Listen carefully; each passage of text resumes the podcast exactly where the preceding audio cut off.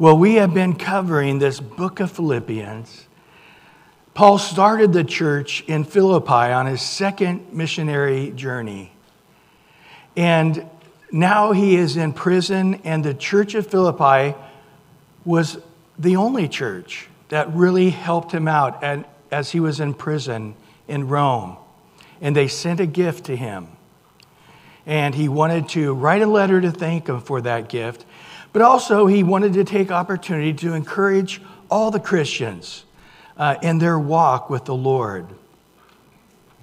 And so, Paul has been doing that very thing. Today, we're going to learn who are the enemies of the cross, and then also understanding our citizenship is already now in heaven. In Philippians 3, last time, we looked at verse 14 through 16.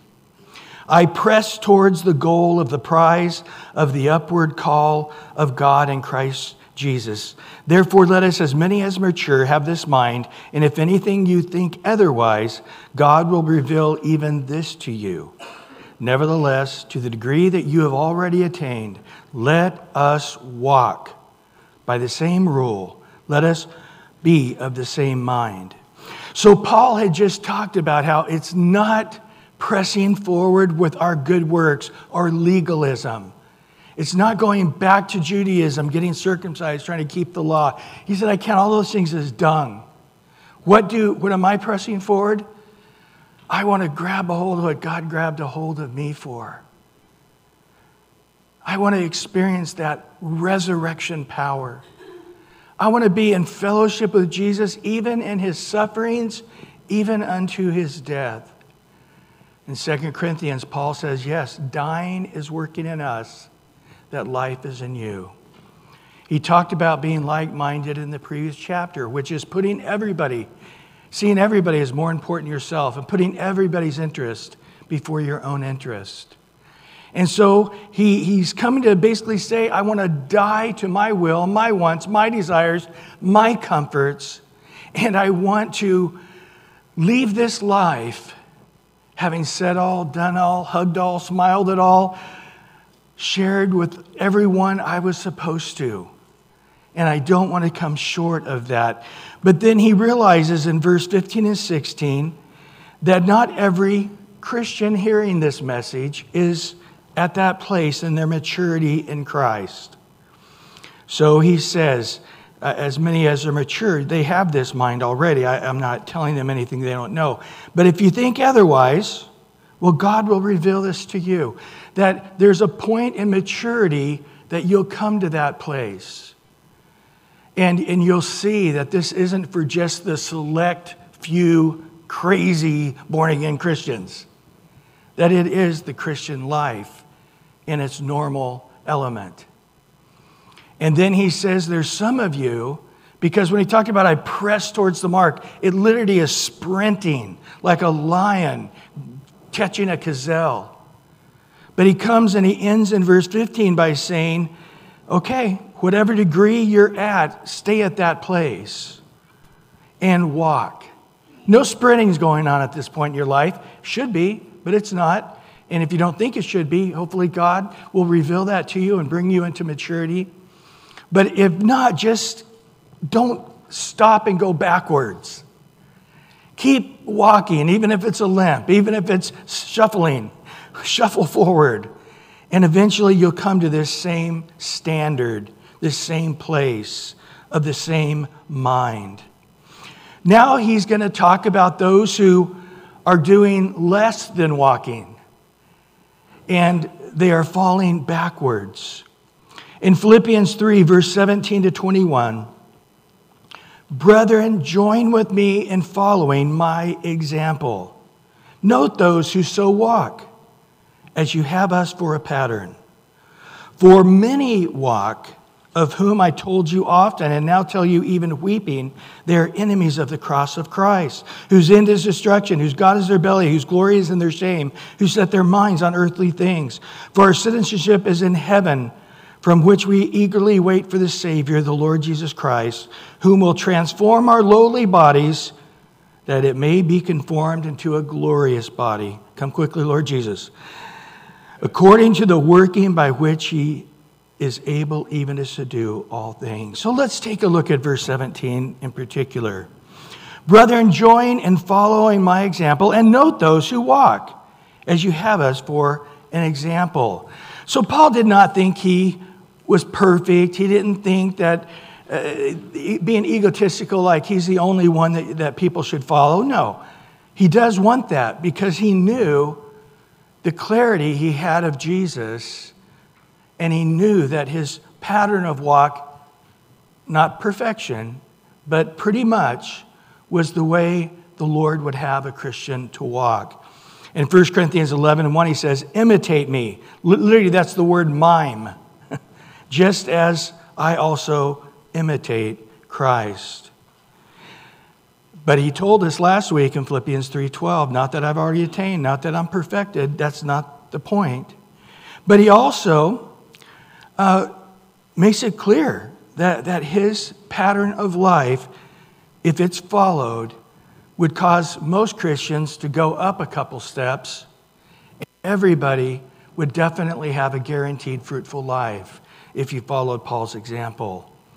We're going to see in Philippians 4 9 the things which you learned, received, heard, saw in me. These do, and the God of peace will be with you. 1 Thessalonians 1 6, and you became followers of us and of the Lord, having received the word in much affliction with joy of the Holy Spirit. In 2 Thessalonians 3 9, not because we do not have authority but to make ourselves an example of how you should follow us. So it says in many places, in different contexts, that we need to, as we read the letters of Paul, read between the lines and ask what is the character, the words, the attitudes, whether it's the heart of forgiving your enemies or loving your enemies, or whether it's uh, the attitude towards walking in holiness or walking in honesty or purity or preaching the gospel, just like we did with Jesus in the Gospels. We, we heard everything he said, but we watched how he operated. We watched how he addressed people. We watched how he, his manner of life in between the lines of all that was said.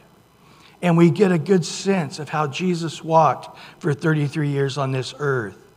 And Paul is saying, Christ gave me revelation for three years while he had been in the Arabian desert, Saudi Arabia, and he had a clear revelation of Jesus and the gospel of grace. And it's Paul's gospel that we preach. The other apostles, for the most part, they concentrated on Jews. Eventually, I think they did spread throughout the world and, and focus on Gentiles as well. But Paul uniquely had the gospel for the Gentile nations. And, and so he is saying, you have Jesus in the Gospels as your pattern, and now you have the Apostle Paul in his epistles as a pattern. And between those two, if you're following Jesus or Paul, either way, you're on the right path to success. And this isn't just happening with me. There are some in your own church in Philippi that are like that. And there are other people that you have met that are Christians from other locations that are like that. Let them be the meat on the bones if you need that kind of help to visualize how uh, Christ would walk and use them as an example as well. In Hebrews 6:12 that you do not become sluggish. I think that's where the church is right now after this pandemic. I'm meeting a lot of Christians that are having a hard time getting back in the, the groove of following the Lord. A little too much Netflix and not enough uh, other healthy things. They've got sort of stuck. But he said, Don't be sluggish, but imitate those who through faith and patience inherit the promise. Where is those people? Hebrews 11. The whole chapter are people's faith to follow. On the other hand, there are people that are clearly there that you shouldn't follow. I'm not going to give a bunch of examples, although I could, but I will give you Demas. We know from Colossians 4, 4 14 that he was one of the team, Paul's team. He was there along with Luke and Timothy and Titus and so forth. But yet, when we come to the very last book that Paul would write, in the last few verses, Paul says in 2 Timothy 4:10, "For Demas has forsaken me, having loved this present world, and has departed." So Paul gives a warning now also to leaders that do teach things correctly, but they don't practice what they preach. And he said in Hebrews 13:7, "Remember those who rule over you. You have spoken the word of God to you, whose faith follow, but considering the outcome of their conduct."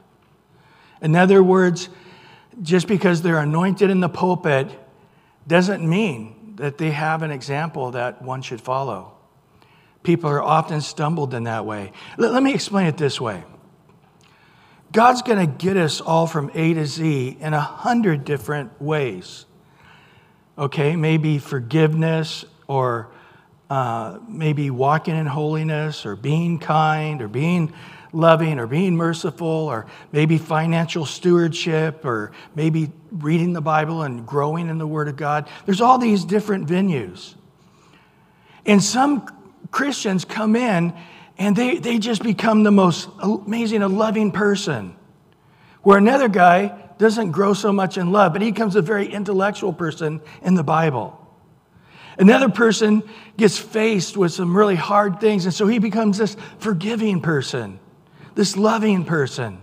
But yet he still doesn't know much of the Bible. He just hasn't given himself to the Word. So what happens is is you, you say, well, since he's at such a high level in this area, I assume that all the other areas he's also grown equally. And it's just not true. And there are a lot of pastors, I think, that have studied a lot of the Bible and they know a lot about Jesus, but they really haven't grown much. Maybe in personal holiness, maybe in good in stewardship financially, maybe in forgiving. And so you have this pastor that's great at preaching it, but yet he's full of bitterness, and it does shine through that he is. But he's going to grow in that place. But get your eyes on the Lord and, and, and distinguish that, you know, just because you're this amazing, loving person doesn't mean you're good in financial stewardship. Just because you have all this knowledge of the Bible doesn't mean You've learned to share your faith with non believers. And, and so look at them soberly, look at them accurately, and realize that there's some people that have been in the Lord 50 years and they're amazing in 10 different ways. But there are two things they really haven't even started growing in yet because the uh, seasons of their life, the Lord hasn't just really uh, you know, drill down on that to, to help them in that area. But don't judge them for it. We're not perfect. We're all going to get there. But Jesus talks about the rewards or lack of rewards in Matthew 5:19. Whoever therefore breaks one of the least of these commandments and teaches men so shall be called the least in the kingdom of heaven. But whoever does, key, does and teaches them, he shall be called the great in the kingdom of heaven. And I, I just know whatever I teach on is what Satan's going to pound me this next week on. So I really hate when I teach on marriage, then the, the, Satan just tries to make me the biggest hypocrite in the, the month following, um, or some other th- areas.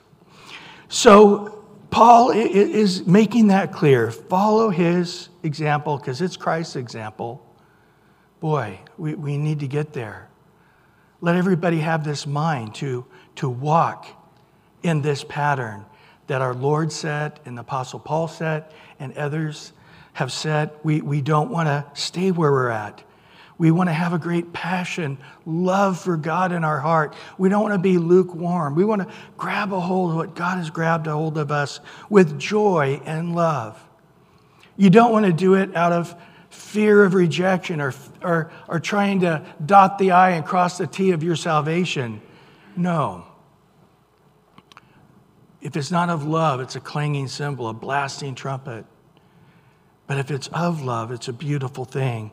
Lord, I just want to know you more out of love. And so we beat our body in subjection. We take up the cross out of love, right? Just like the, the new mom in the middle of the night gets up at three in the morning to go feed her baby, right? It, it's, it's just something you got to make yourself do because you love your child, that you make such sacrifices. It's the same with all spiritual duties. Because we're in sinful flesh, praying, you got to beat your body in subjection. Study the word, you got to beat your body in subjection. Come into church, you got to beat your body in subjection. But yet, all these things, the Bible tells us, are good works that the Lord would like all of us to participate in. Not to make us saved or to try to guarantee God doesn't blackball you at the end of the day, but truly out of love and a desire to grow in Christ and be stronger in the Lord and more fruitful in the Lord. Well, in verse 18, for many walk, of whom I told you often, and now tell you, even weeping, that they are enemies of the cross of Christ. Interesting. How many pastors and commentators take this as a bat to the Christians? To make them feel guilty that they're not holy enough or pure enough or whatever it is you're not praying enough or you know you should be ashamed of yourself that you have these various struggles in your flesh you, you should feel like a crumb. I want you to realize that you keep lusting like that and being greedy like that and being angry like that and being bitter like that. You're eventually going to become an enemy of the cross. Guys, this is not talking about that at all. And it's, it breaks my heart to think that Christians have to wonder, even though I love the Lord today, is it possible in 10 years I become an enemy of the cross? And this is just ridiculous. Of course, that's not going to happen. We just got through teaching all of chapter 3 and the enemies of the cross were the Judaizers who said, You got to be circumcised and keep the law. That's how you know you're saved.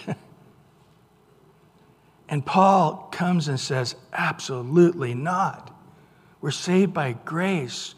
Having faith in that grace is not of our works, it's not of ourselves. But yet, these guys didn't understand what happens when you say, I'm getting to heaven by my goodness.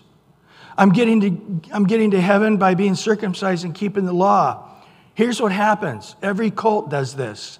When they lift up their organization to be right with God, you got to be right with their organization. And it's all about baptism, it's all about being a Mormon, it's all about Jehovah Witnesses, whatever it is. When they do that, they minimize Christ because he's not that big of a piece of the puzzle. And they definitely minimize the cross. Guys, if you're preaching the gospel, the opposite happens. The cross is lifted up, and Christ and his importance is lifted up.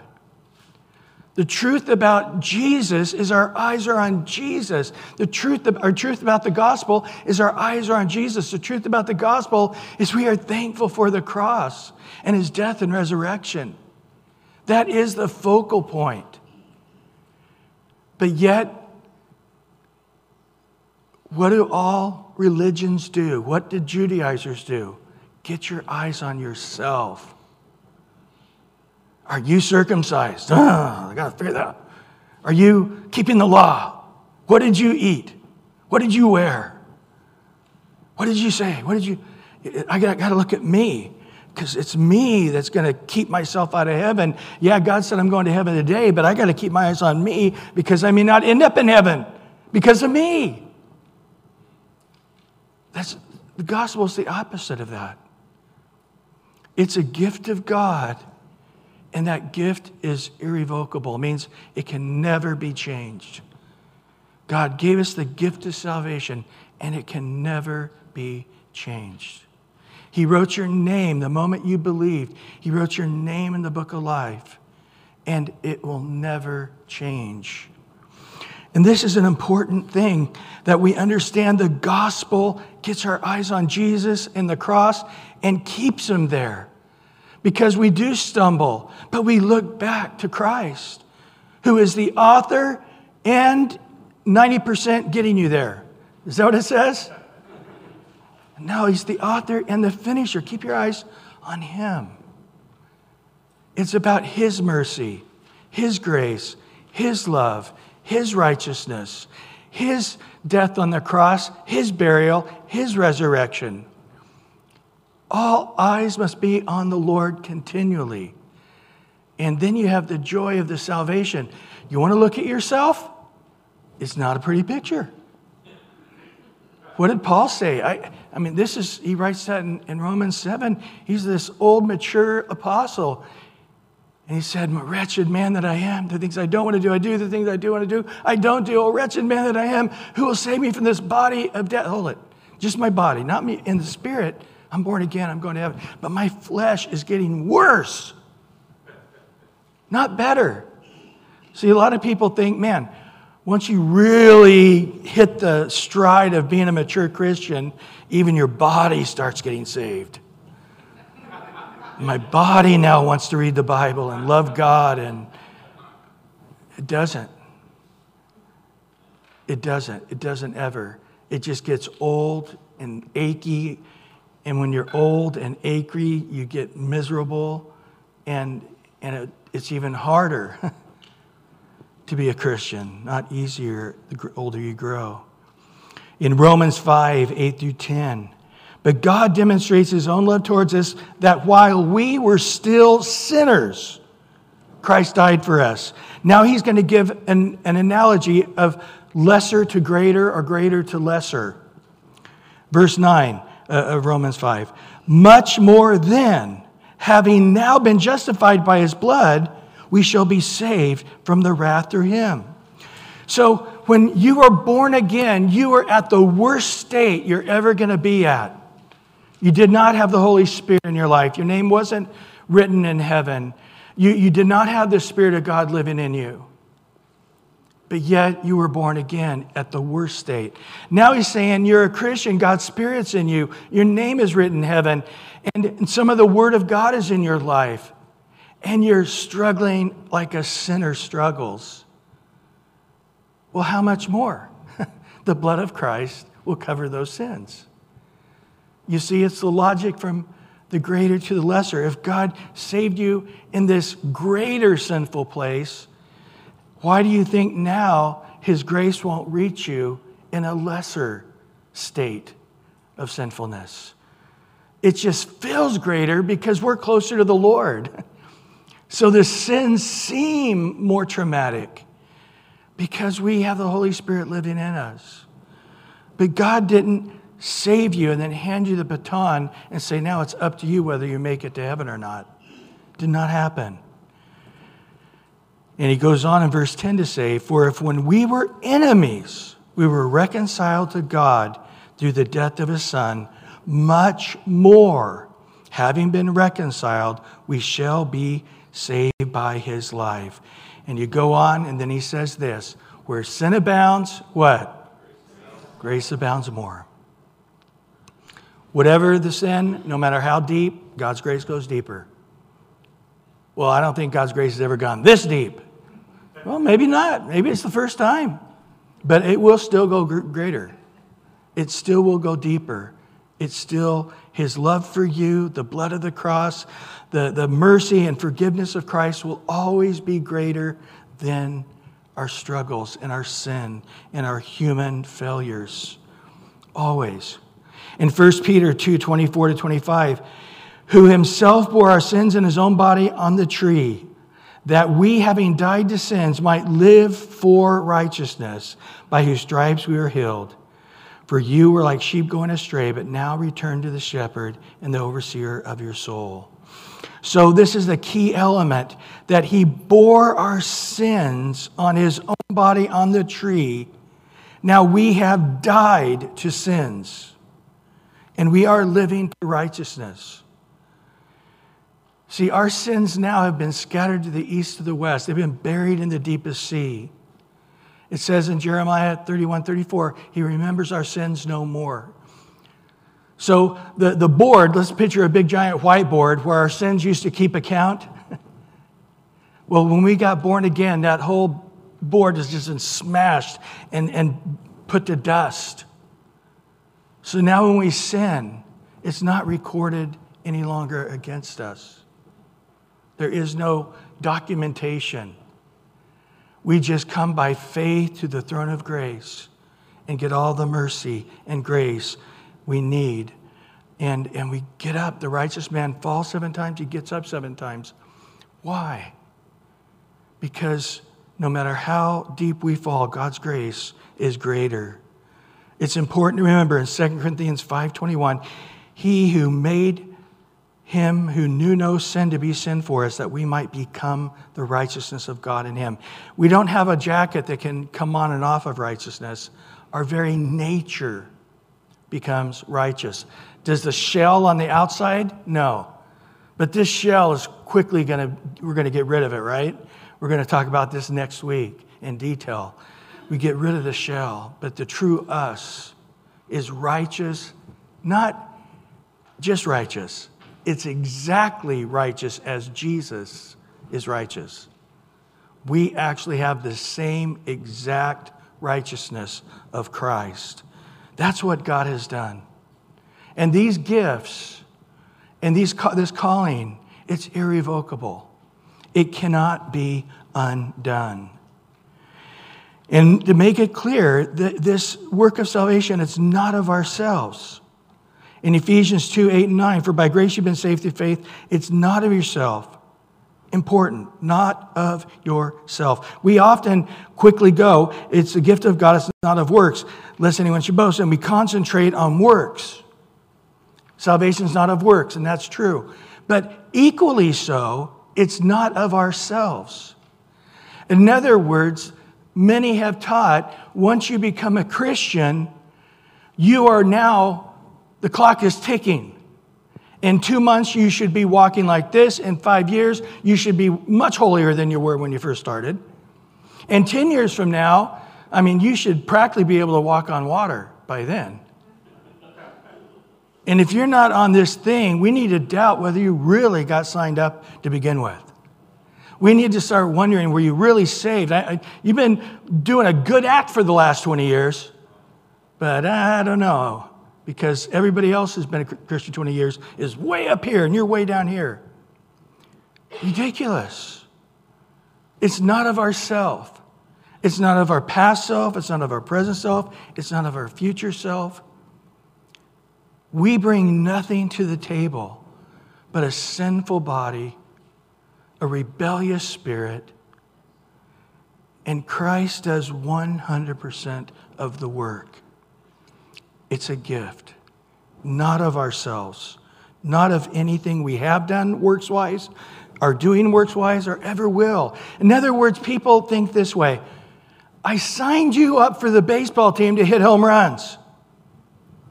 Or maybe you're a pitcher. I expect you to be a great pitcher. But after three years, we're going to trade you. The devil gets you. You're going to be on his team from now on. But they have this sense like, God signed me up, so man, I would start having these good works and being holy and sharing my faith and teaching Bible studies. And, and, and I, am not, I'm, I keep, I'm, it's like a roller coaster. I feel like I am that guy, and then I go to the valley, and I feel like I'm not that guy. And, and I, it's hard. What do I do with that? Well, again, it's important that we understand God wants you in fellowship with Him. That's it. And some of us do grow into maturity and a more fruitful life, and some don't. But God does not have children, good children and bad children. He does weak Christians and strong Christians, fruitful Christians, more fruitful Christians, less fruitful Christians, but we're all his children. And he loves us equally. What is God required of you, O man, Micah says, but to do justly? If I sin, confess that sin. do justly. I know God wants me to seek Him first in His kingdom and His righteousness. I'm, God, give me grace. I'm going to do that. I'm going to seek to do that. To do justly, to love mercy. That means giving it as well as receiving it. And then just to walk humbly with your God. That's all He ever wanted with Adam and Eve. That's all He desires is you and your fellowship with Him. In John 3:16, again you hear the dogmaticness of how certain salvation is. God loved us. He didn't think we were a bunch of pathetic humans that needed help. No, he wanted us. He loves us. He wants us to make us kings and priests unto him. That whoever believes shall not perish, very emphatic, and shall have eternal life. These things are not possibilities, a possibility of, of not perishing. There's a possibility of having eternal life. No, the gospel can be full of joy right this very moment, full of joy. But people say, well, did they have saving faith? Did they have a repenting faith? Did they have a real faith? Did they have a sincere faith? You know what the Bible does? It doesn't ever qualify faith. It just says, man, it can be a little tiny bit, and it's enough. That's what the Bible says about faith. It can be the size of the smallest seed that was known at that time, a little tiny mustard seed. You can move a mountain. I don't think getting born again is as hard as moving a mountain. I think it's a, you know, a tenth of a mustard seed you can be saved. Well, what makes you think that? Because right before John 3:16, he actually tells Nicodemus what is it like getting born again? It's like this. You remember that old story in Numbers where the children of Israel were getting bit by snakes because they were murmuring and rebelling, and, and they cried out, and, and God, Moses said, God, what shall I do? And, and he said, Put a bronze serpent on a pole. They're flag poles they used to hold up. And if anybody gets bit, just have them look at the bronze serpent on the pole, and they shall live. Well, remember Jesus. He who knew no sin became sin for us, that we might become the righteousness of Christ. That serpent representing our sin, evil. And so, what does Jesus say there in John 3, verse 14 and 15? As Moses lifted up the serpent in the wilderness, even so must the Son of Man be lifted up, that whoever believes in him should not perish but have eternal life. There it is. John 3.16 and, and John 3.15. If you know John 3.16, you also know John 3.15. You didn't know that. But what, what was the amount of faith? They just looked, even for a fraction of a second. They just looked, okay, I'm good. Let's go on.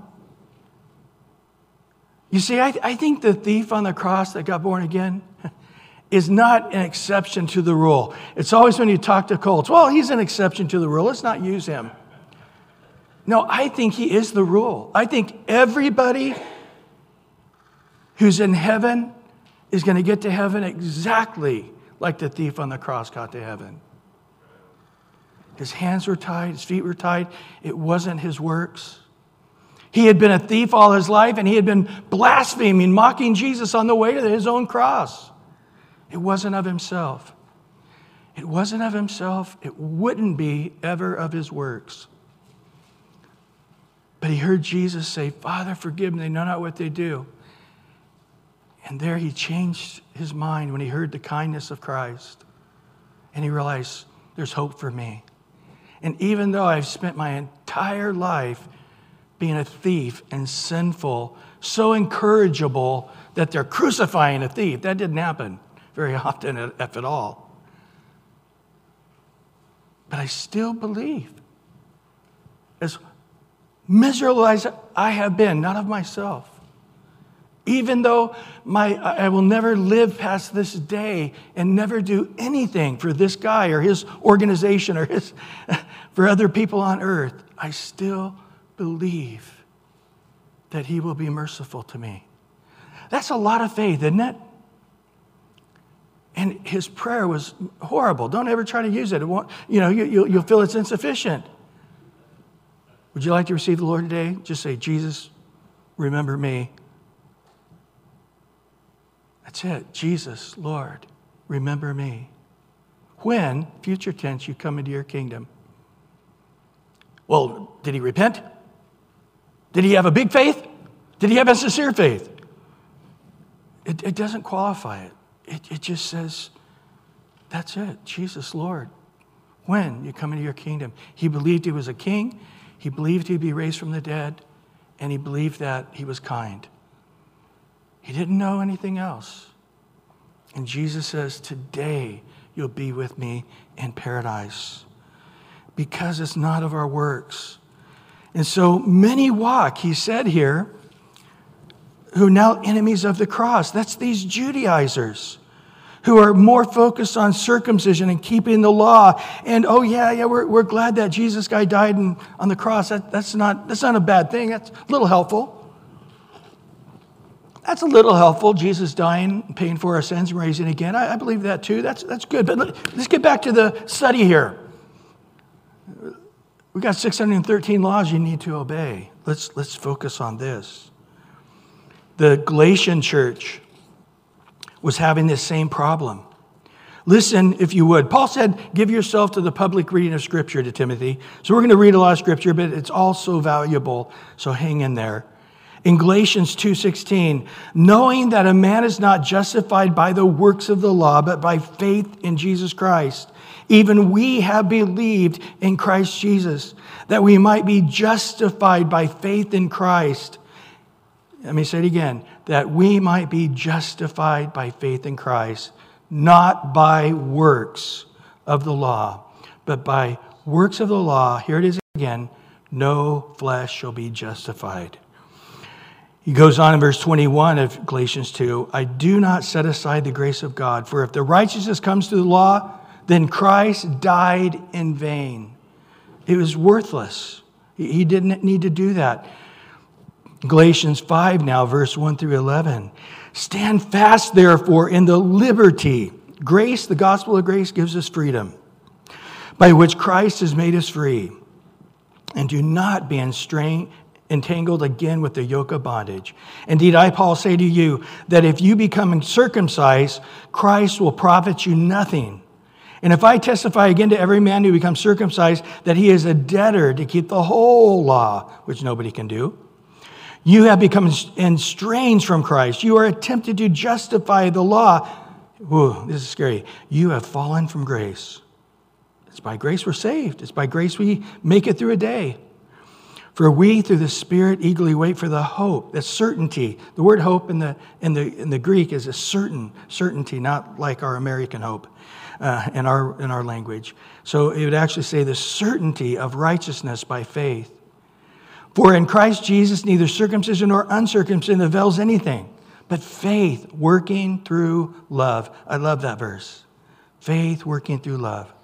You ran well. Who hindered you from obeying the truth? This persuasion does not come from Him, God, our Lord Jesus Christ, who calls you a little leaven leavens the whole lump. When you start down the path of putting your eyes on yourself and you just start little things, you know, Christians don't dance. Christians don't go to R rated movies. Christians don't, you know, whatever the law is, once you start down that road, making yourself more righteous and more holy by not doing this and doing this, it's a slippery slope. A little leaven leavens the whole lump.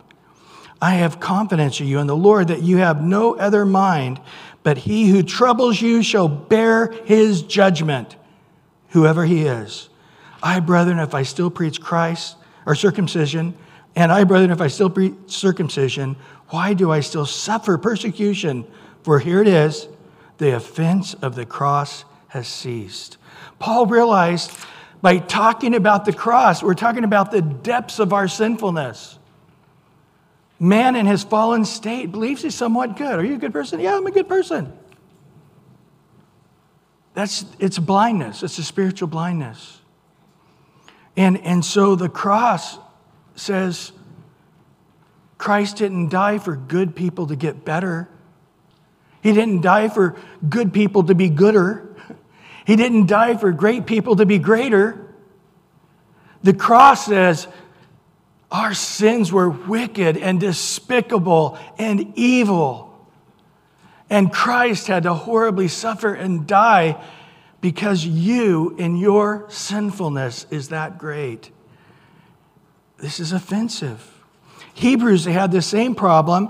This is a second generation Jewish Christians. And listen to how Paul talks about it in Hebrews 10. Again, reading a rather large passage.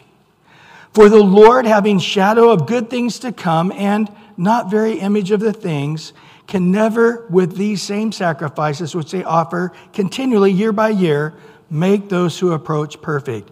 So he's picking up a thought from chapter 9, but he, he's, he's saying that the priest never did anything that had permanence. Everything they did had to be redone the next year.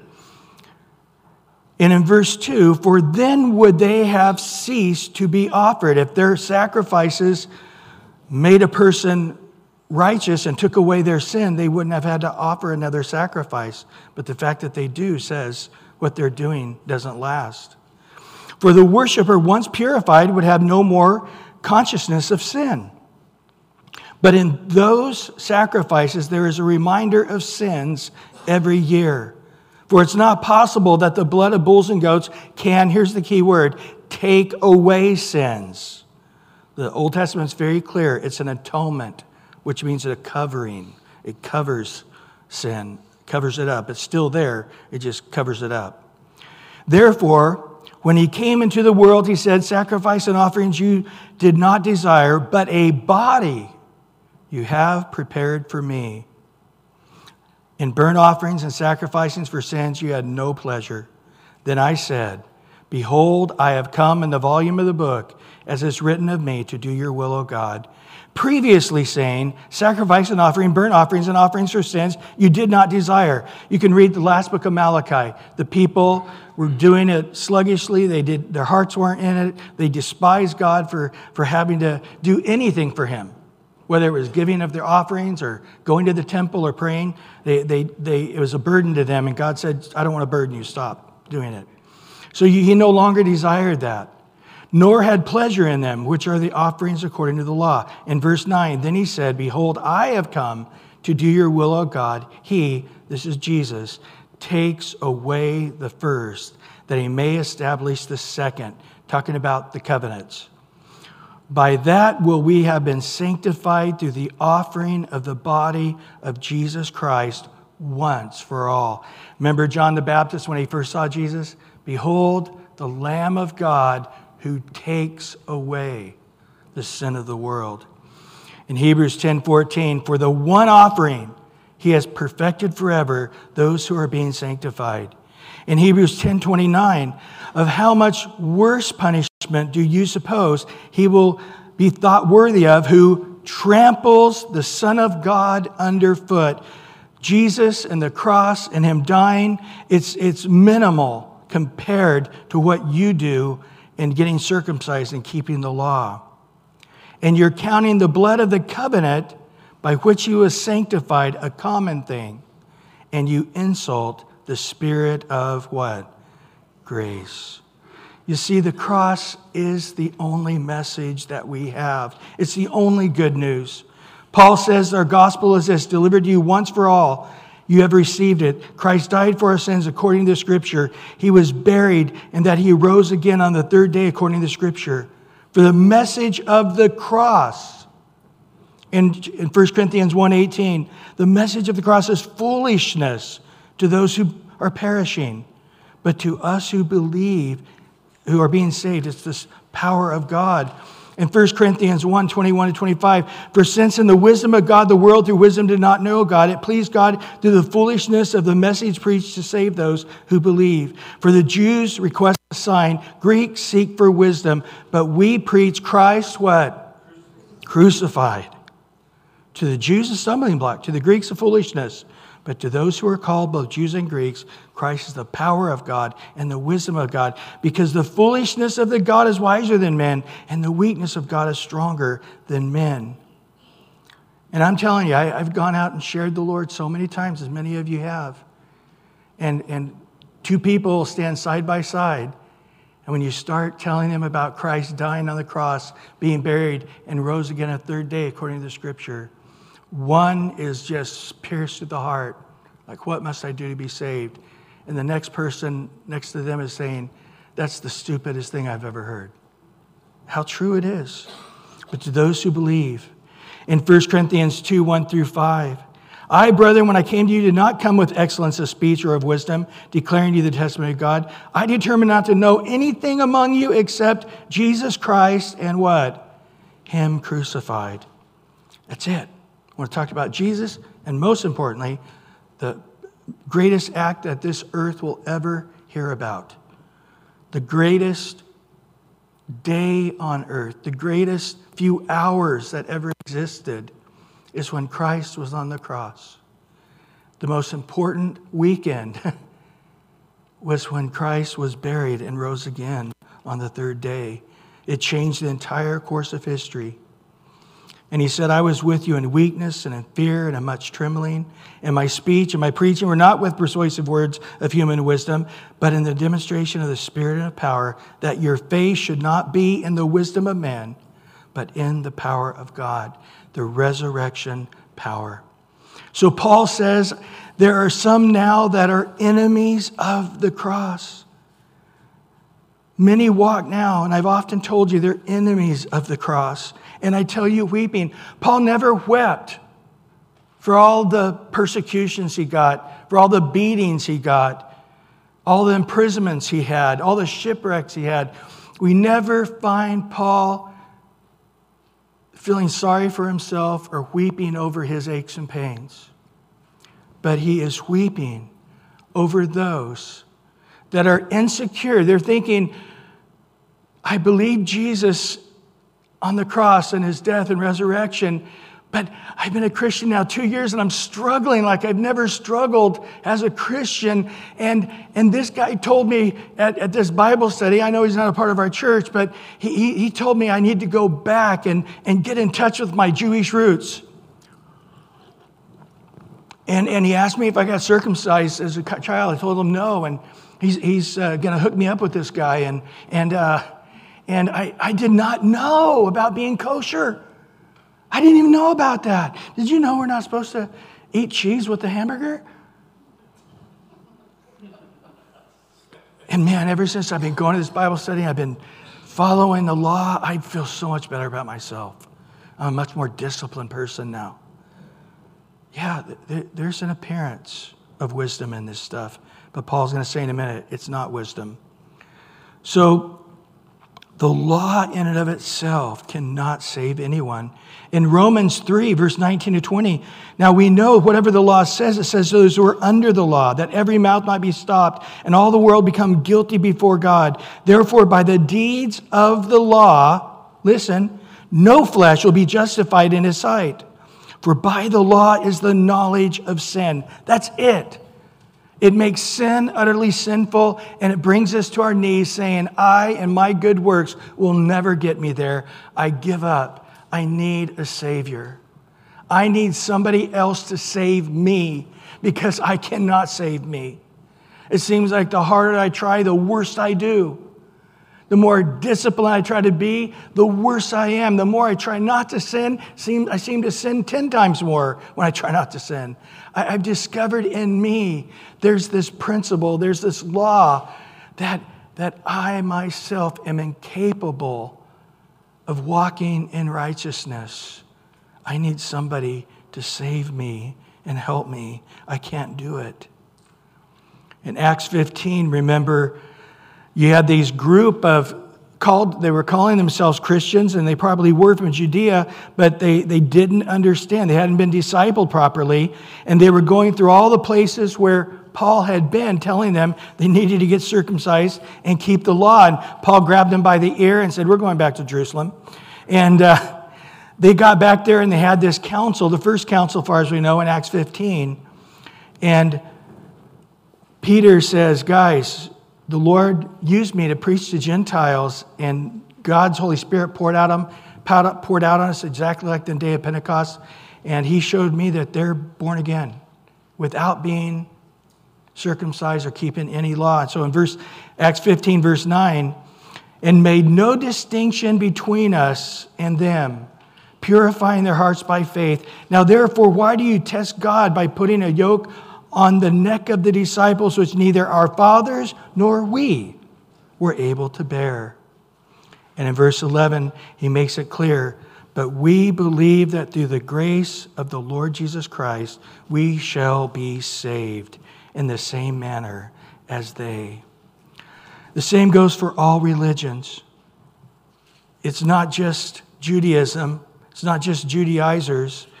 And Paul in Galatians 1 6 through 9 says, I marvel that you're turning away so soon from him, the true Jesus, who called you in the grace of Christ to a different gospel, which is not another but there are some who trouble you, want to pervert the gospel of Christ. Even if we, if I come back and tell you something different than I said before, reject me.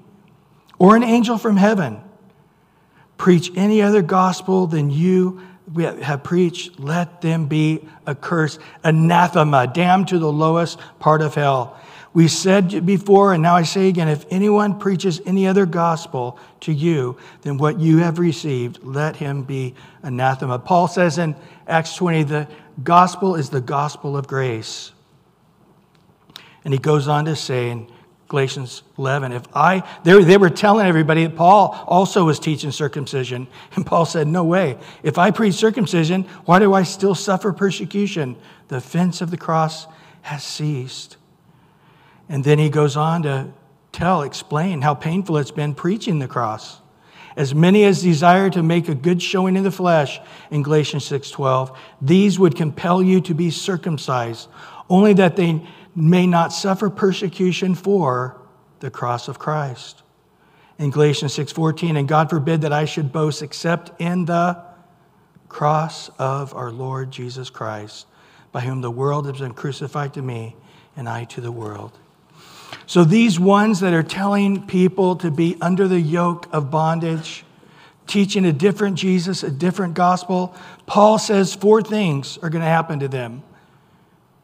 Their end will be destruction, whose God is in their belly, whose glory is in their shame, who set their mind on earthly things.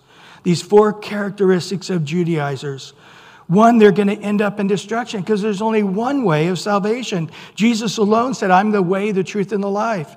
No man comes to the Father except through me. There's only one name under heaven in which men can be saved. And so, again, if you're telling people that they can get to heaven by keeping the law or by being a good person, they're going to end up in destruction. They're going to end up in hell because that's a lie. We cannot earn our way to salvation by our good works. And our good works don't undo one past sin. God, whose God is their belly. They're all they're, they're concentrating on, on religious stuff, in particular, being kosher. Paul says in Colossians 2 that the law was nailed to the cross along with our sins. You know, Jesus didn't just die on the cross for our sins, he also crucified the law. Interesting, isn't it? So it's gone. The law is gone. We now just look, read the Old Testament to see Jesus' nature from the Old Testament. There's no laws that apply to us. And he goes on to say in Colossians 2 16 and 18, let no one judge you in food or in drink regarding festivals or new moons or Sabbath. All these things were a shadow to come. The whole Old Testament was a shadow of the true Messiah, Jesus. He's the substance is of Christ. Let no one cheat you of your reward. Taking delight in false humility, worship of angels, intruding to those things which are not seen, vainly puffed up by fleshly mind. Listen now in verse Colossians 2 20 and 23. Therefore, if you died with Christ from the basic principles of the world, why, as though living in the world, do you subject yourself to regulations? Going back to the law do not touch, do not taste, do not handle, which all concern the things which perish with the using, according to the commandments of the doctrines of men. These things indeed have an appearance of wisdom and self imposed religion. All communes out in the middle of the desert or the mountains at first have a sense in the honeymoon period that there's something special going on here, but it's not. It's a self imposed religion, like all of them. False humility, neglect of the body, keeping the strict dietary law are of no value against the indulgence of the flesh. In the honeymoon period, it may appear that they're helping you, but it won't. And it also leads you away from Christ. So their God is their belly. They're concentrating on what I eat, what I don't eat, how I purify my body, and, and, and, and it's all about food. What else is it? Their glory is in their shame. Things they should be ashamed about, they boast in. And then it's all about earth stuff what you touch, what you handle, what you eat, how you look, what you wear. It's all the eyes are on you and on the earth stuff rather than on Christ, on the things above. We're going to cover this next week a little more detail and also in verse 20 and 21. For our citizenship, our citizenship is in heaven, from which we also eagerly wait for the Savior, the Lord Jesus Christ, who will transform our lowly body that we may be conformed to his glorious body, according to the working by which he is able even to subdue all things to himself. Well, Lord, thank you for your word today. And Lord, let it be established in our heart, Lord, the truth of the gospel. That even now, so many try to take these kinds of verses out of context to make it seem like Christians can fall short and, and lose their salvation, or they can become enemies of the cross, or they can somehow get on God's bad side, or get on the blacklist, or God would not be irrevocable, that He would revoke their gift, He would take away their calling, that He would erase their name from the book of life, that that he would indeed take the spirit out of their hearts, that he would take away the seal that he put upon all believers. Lord, we know that even more faithless, you remain faithful because it's your very nature. You who began this good work will complete it. And you're with us always. You'll never leave us nor forsake us. And so, Lord, we come and we just ask that even though when we're struggling in our flesh and we want to look to some seminar, some book, some, some cure to, to help us in our human frailties and sins and struggles and even wickedness at times, that we need to keep our eyes upon you, that you paid for all our sins on the cross, that your blood is continually cleansing us, even right now in the present and in the future, from all our sins. We thank you for that. Hide your word deep into our heart now, Lord. Let us have the joy of salvation and the joy of the gospel, the good news that we can tell people they shall not perish, they shall have eternal life by just looking to you and being saved. Looking to the one who bore all our punishment, our eternal punishment our sins, our shame, our guilt, our failures, our shortcomings, our out and out evil, everything that is less than perfect, you took it on the cross and destroyed it.